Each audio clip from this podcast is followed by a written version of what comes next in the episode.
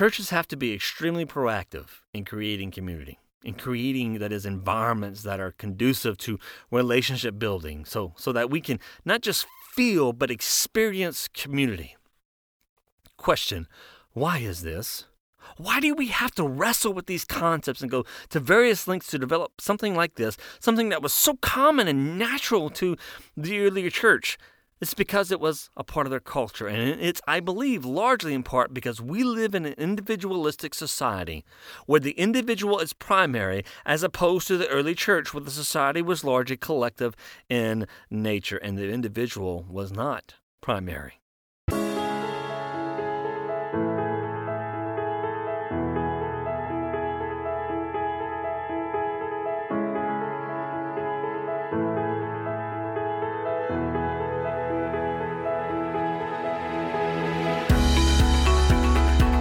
Episode 20 of the Walking Closer podcast. I'm your host, Adam Como, and in the last episode, talked a bit about moving forward with changing our minds. If you haven't listened to that episode, I encourage you to do that before you listen to this one. But the reality is, and it's really important for us to remember this, you are where you are because you either have or have not engaged this process of changing the mind. And if you dedicate and focus your energies on transforming your mind, it will happen. Now, if you remember, I, I posed the question, uh, what are you filling your minds with? And because what you fill your mind with is of the utmost importance. And so, what sorts of things are you reading, listening to, watching? How, how are you spending your downtime? What sorts of places are you going? The things you see, uh, the things that you're involving yourselves in. Remember, your social activities, they, they fill your minds with all sorts of things. And so, all of these are, are important questions that we need to consider, that we need to answer, and we need to change uh, things uh, uh, about our lives uh, if we're filling our minds with things that are harmful. Uh, the, uh, think about the kinds of conversations we're having. The kinds of conversations we engage in can either help renovate the thoughts that occupy our minds, or they can feed what's already there, whether good or bad. And so maybe there are some changes that need to be made there as well. But among other things that we talked about, uh, talked about seeking out others. Um, that's a part of this process of what we can do. Seek out others. Because spiritual formation is not going to solely be a private thing. Uh, you and Jesus, well, ain't got your own thing going. Okay, and this is a phrase and a concept that is that is fairly new to Christianity. That's come up within our culture. It's more than just a country song. We live in a culture and have been so formed by a culture of individualism. And you here's the thing though, you, you cannot separate your relationship with God from your relationship with others. In this podcast, this episode, I want to take the time to address this further. See, because our society is mostly an individualistic society. The most important entity in our society is the individual person. Our identity comes from distinguishing ourselves from others around us. Uh, self expression or self fulfillment of the individual is most important, no matter the harm it may cause to other individuals or community or even to ourselves.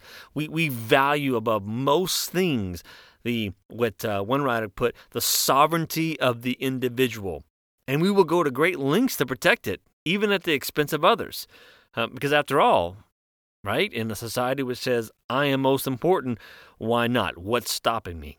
Okay, there there are there are though some undertones within our society that put the group importance over the individual. A couple examples here. Think about team sports, right? That's the reason why we say things like there's no I in team. Because the goal is what? For each individual person to come together to work together as a group, right? In the military, what do they do when you first enlist? They do everything to strip you of your personal identity. Everyone has the same haircut, they all dress alike, etc., right? You put aside yourself for your group, for your platoon, ultimately for your country. It's interesting to note, though, that even within team sports, what do they do? They keep record of individual statistics. And what happens? The greatest athletes on the team are those that are glorified. But what most people don't realize, maybe we don't, it seems to be the case, at least we forget, is that those stars would possibly not be as great of stars if it wasn't for the team, the individual uh, members of that team and the roles that they play and that they feel within a team as they come together and they work together, right? The supporting cast. Sure, the star, as it were, athletes, do they have maybe a little bit more talent? Or are they a little bit better? Or maybe just have more luck? Who knows? Yes, one could grant that. The reality, they can't deny you know the, the the the athletic abilities of certain athletes or the achievements of some and, and how they're able to rise above others. That is a reality okay?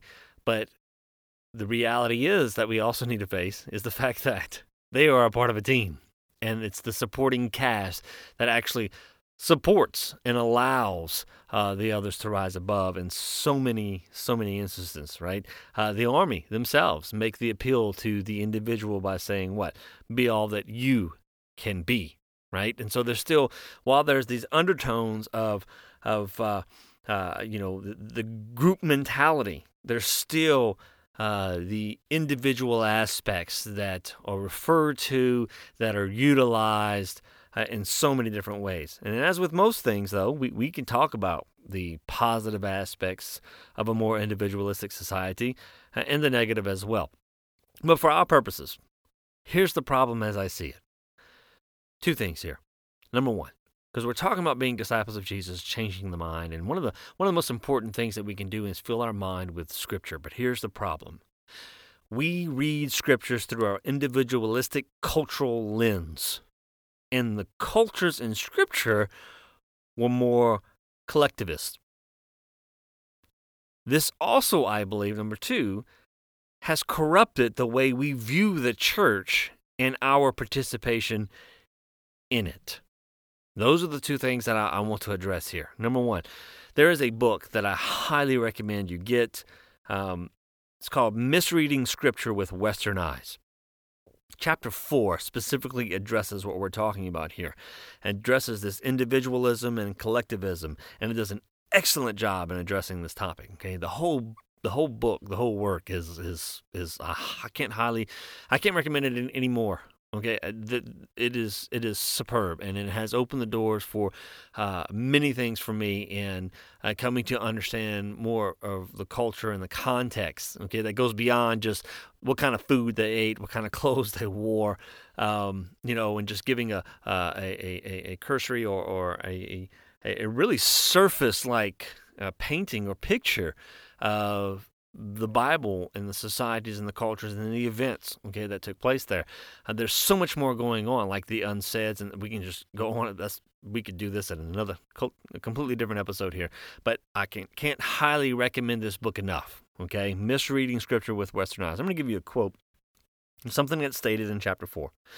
Here it is, and it just really hits me, and it's so important, and I see it as a as a as a minister of a local um, uh, church body, I see this stuff. Um, I've experienced it myself. I've been there before, um, and uh, I think just just speaks so much into where we are as a culture and the reasons why. Here it is. If we are not careful, our individualistic assumptions about the church can lead us to think of the church as something like a health club where members, because uh, we are members because we believe in the mission statement and want to be a part of the action. As long as the church provides the services I want, I'll stick around. But when I no longer approve of the vision or I'm no longer being fed, I'm out the door. This is not biblical Christianity. Scripture is clear that when we become Christians, we become permanently and, and, and, spiritually a part of the church. We become part of the family of God. And then they go on to say, We don't choose who else is a Christian with us, but we are committed to them, bound to them by the Spirit, and we are not free to disassociate our identities from them, mainly because once we're all in Christ, our individual identities are no longer of primary importance. Key phrase primary importance.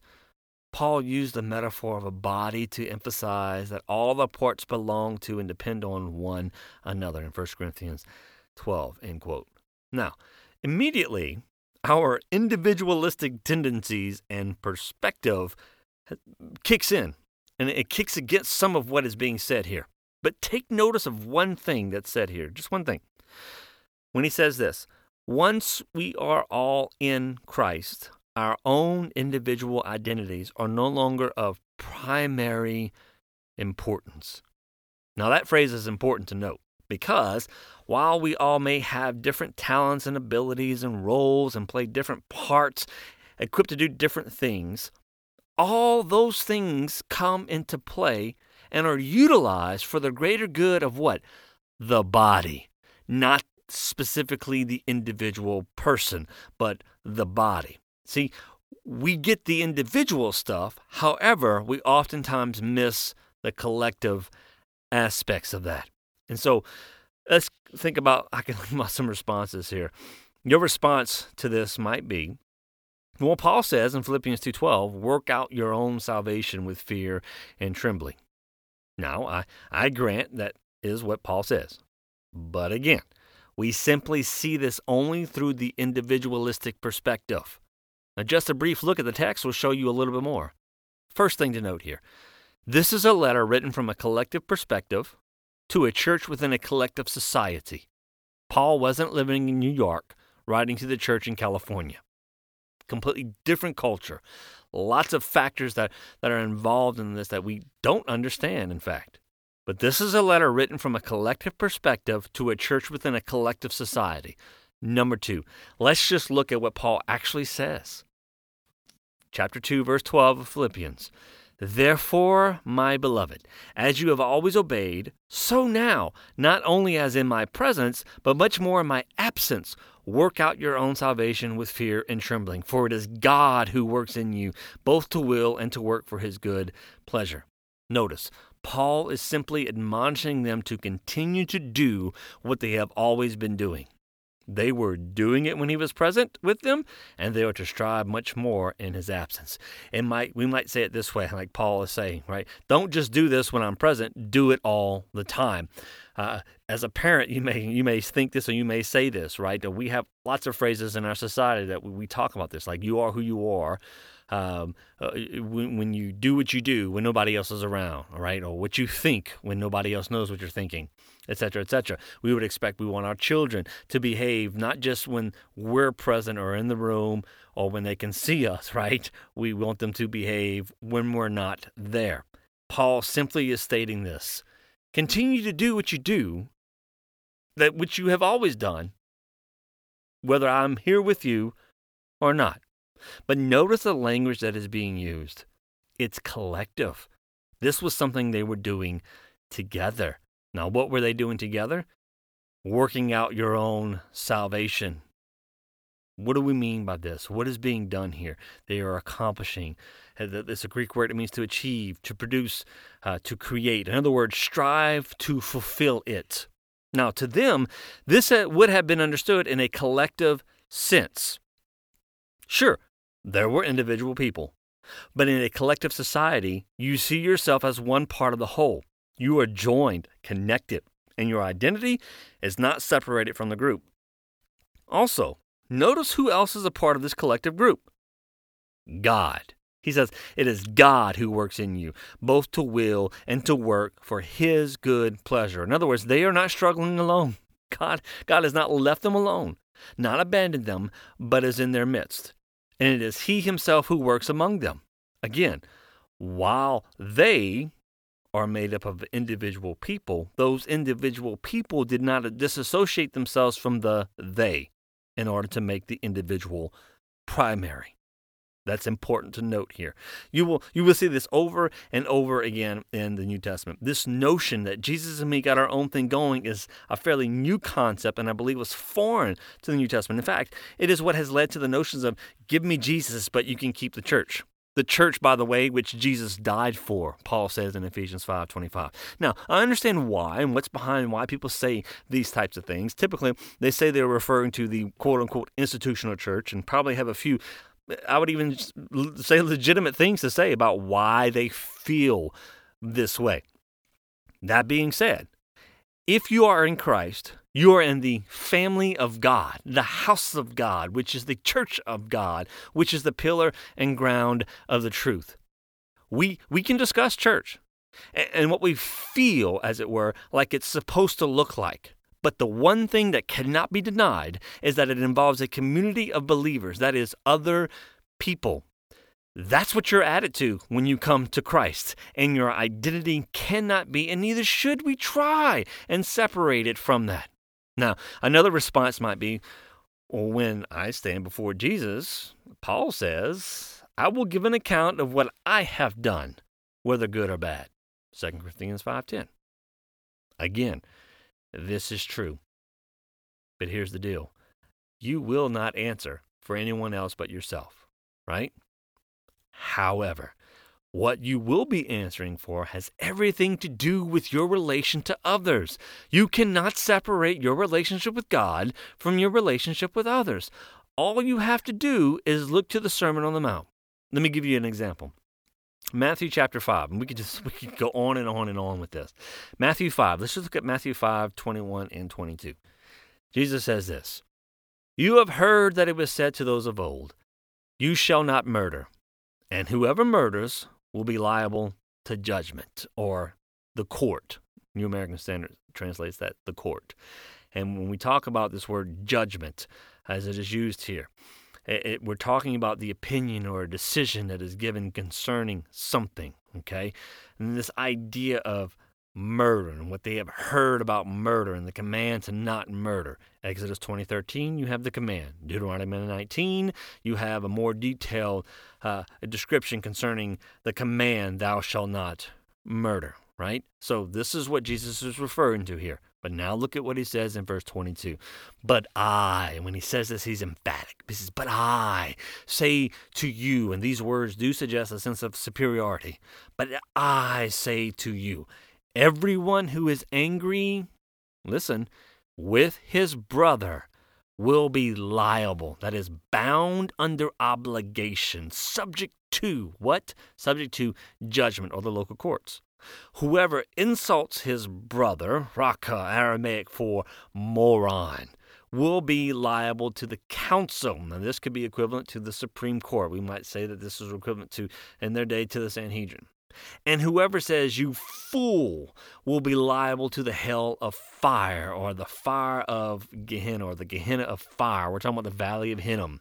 Um, and it was referred to this because of the never ceasing fire. It became it, it became known as the Gehenna of fire, and this was the place. It was it was essentially their dump.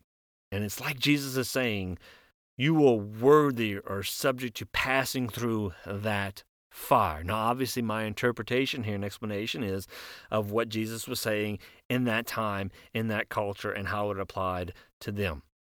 In Jewish apocalyptic literature around the time of Christ, the Valley of Hinnom is, is interesting to note. Gehenna be, did become an image of eternal destruction. Now, at first glance, it seems Jesus is dealing with nothing more than name calling, right? Uh, but these terms carried with them much more weight in that culture. They were public denunciations, and they were incredibly insulting. If you said raka, it, you essentially essentially meant, meant, you were empty, that you were senseless, that you were an empty-headed man. You were, in other words, good for nothing. You a moron. You fool. It comes from uh, a word which means dull or stupid, and it's like shut up, like like you are shut up and you cannot speak right? You're foolish, you're impious, you are godless. It is incredibly insulting in the Jewish culture. And it was an attempt to write off someone entirely. It denied the personhood and the dignity of a person. It was like treating another human being like they're not a human being, that uh, you're not made in the image of God. And so it's like just saying, how could you be okay with treating others who are created just like you, made in the image of God, like they are not? None, there's none of this, me and God, we, we okay, but I can turn around and treat people like they're not worthy. And do we think things will be okay with us and God if we treat others this way? Right? But Jesus, listen, this is what's going to happen to you. Now, understand, you have heard that it was said, you shall not murder. But I'm telling you, this anger that you're okay with building up inside of you, which can lead you to doing things that you would not otherwise do, which ultimately will could lead to murder. It's the same stuff within you that is within a person who commits murder.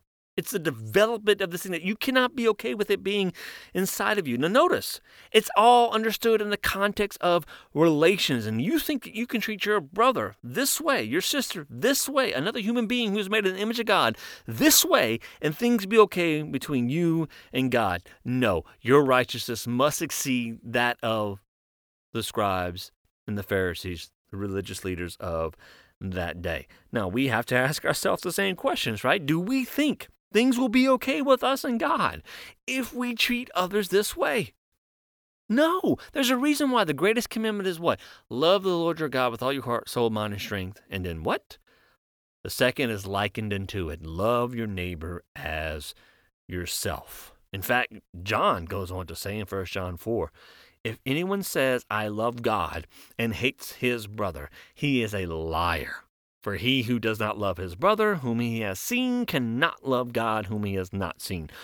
And he goes on to say, Whoever loves God must also love his brother. You cannot separate your relationship with God with your relationship with other people. 1 Corinthians 13. Love is personified in relationship. And notice all the things that love is, that it does, and it doesn't do in that context is in the context of relationship that is, other people. One more, James 2. In order to illustrate how faith works, it is done in the context of relationship. Look at what James says. James 2:14. What good is it, my brothers, if someone says he has faith but does not have works? Can that faith save him? If a brother or sister is poorly clothed and lacking in daily food, and one of you says to them, Go in peace, be warmed and filled, without giving them the things needed for the body, what good is that? So also faith by itself, if it does not have works, is dead. You cannot separate your relationship with God from your relationship with others again, we could go on and on and on, demonstrating from context to context and how we, we cannot separate our relationship with God from our relationship with other people. It's, be, it's helpful. Listen, see it as a triune relationship. And, and now, when it, when, it, when it comes to transformation, I, I understand. Largely, transformation is viewed as a personal journey. And individual people are on the journey and, and can be in various places. But here's the thing they're not alone. And it is unhealthy and I believe detrimental to see ourselves primarily through the individual lens. Think about this. Think about this. Churches have to be extremely proactive in creating community in creating that is environments that are conducive to relationship building so so that we can not just feel but experience community. Question why is this? Why do we have to wrestle with these concepts and go to various lengths to develop something like this something that was so common and natural to the earlier church it's because it was a part of their culture. And it's, I believe, largely in part because we live in an individualistic society where the individual is primary as opposed to the early church where the society was largely collective in nature and the individual was not primary. See, we, we, we, we have to work a little harder, at least in some ways, than they did. Maybe, maybe not so much in others, to live this Christian experience to be disciples of Jesus. Some of the things that we have to go through, some of these concepts, they are counterculture to us. And while they may be countercultural to, to our society, they're not to others. And some of our Christian notions in our society are more products of our culture. And that's where I believe is me and Jesus, we got our own thing going, has come from. Now listen, this is it's not about denying the individual but it is about not denying the collective and, and, as individuals seeing ourselves as a part of the whole. There's a reason why scripture says things like, listen, honor others above yourself. right? Uh, do nothing out of selfish ambition or vain conceit. That's individualistic. But in humility, count others as more significant than yourselves. In other words, the individual is not primary. And I believe that seeing ourselves as having a place at the table with the rest, that's the healthy perspective being, being joined as, as various parts, collectively coming together, each one being a part of the spiritual house that is being built. And when it comes to being transformed, changing the way that we think, changing our minds, we, we, we play a role in guiding and in encouraging and challenging each other and becoming like Jesus. And, and I honestly believe that this is the key. And our failure to see this is directly connected to the lack of transformation among disciples of Jesus. Is because we see things through our own individualistic lens. And we don't see ourselves as one part of the whole, triune, in relationship with God, in relationship with one another. We're to be think about this. Think just think about this concept just for a second. We're to become like Jesus, being transformed into the image of Jesus. Jesus, the Son of God, part of the Trinity, into this eternal flow with God the Father, God the Son, and God the Holy Spirit. Our relationship with God is the same. It is no different as it is with our relationship with one another. There's a triune relationship here, and we have to see. I, I, get it. I get it. It's counterculture, maybe a little hard to understand, maybe a little hard to see. And even if you see it, it's even harder sometimes to live it. But it is a reality that we need to strive for because it is the reality. We cannot separate our relationship with God with our relationship with one another.